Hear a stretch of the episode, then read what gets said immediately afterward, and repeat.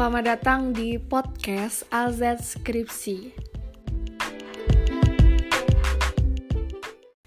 Kembali lagi dengan saya Dina Sisiliani Lasari. Di sini uh, saya akan menyampaikan mengenai penulisan pendahuluan. Bahwa secara umum dalam penulisan pendahuluan itu ada lima hal pokok yang wajib ada, antara lain yang pertama, menjelaskan kondisi masalah yang akan diinvestigasi untuk menjelaskan pentingnya penelitian ini. Selain itu, penulisan bagian ini dilakukan untuk memberikan introduction awal terhadap pembaca terhadap sesuatu yang ingin diteliti. Dalam konteks ini tuh kita harus berasumsi bahwa pembaca tidak memiliki knowledge terhadap apa yang diteliti. Yang kedua, menjelaskan aspek-aspek atau bagian yang telah diteliti dalam penelitian sebelumnya.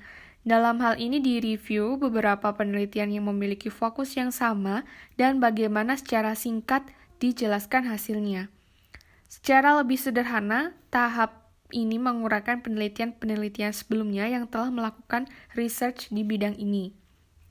Nah, yang ketiga, menjelaskan bagian spesifik dari penelitian terdahulu yang belum dilakukan dan akan diinvestigasi.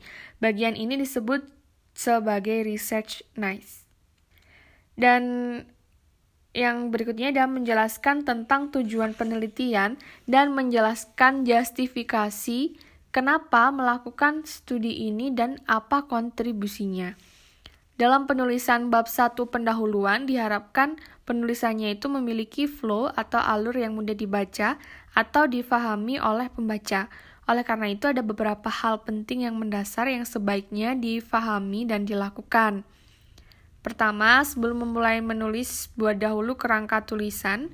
Dan yang kedua yaitu dalam satu paragraf sebaiknya hanya ada satu main idea dengan format dasar satu induk kalimat dan ada beberapa anak kalimat.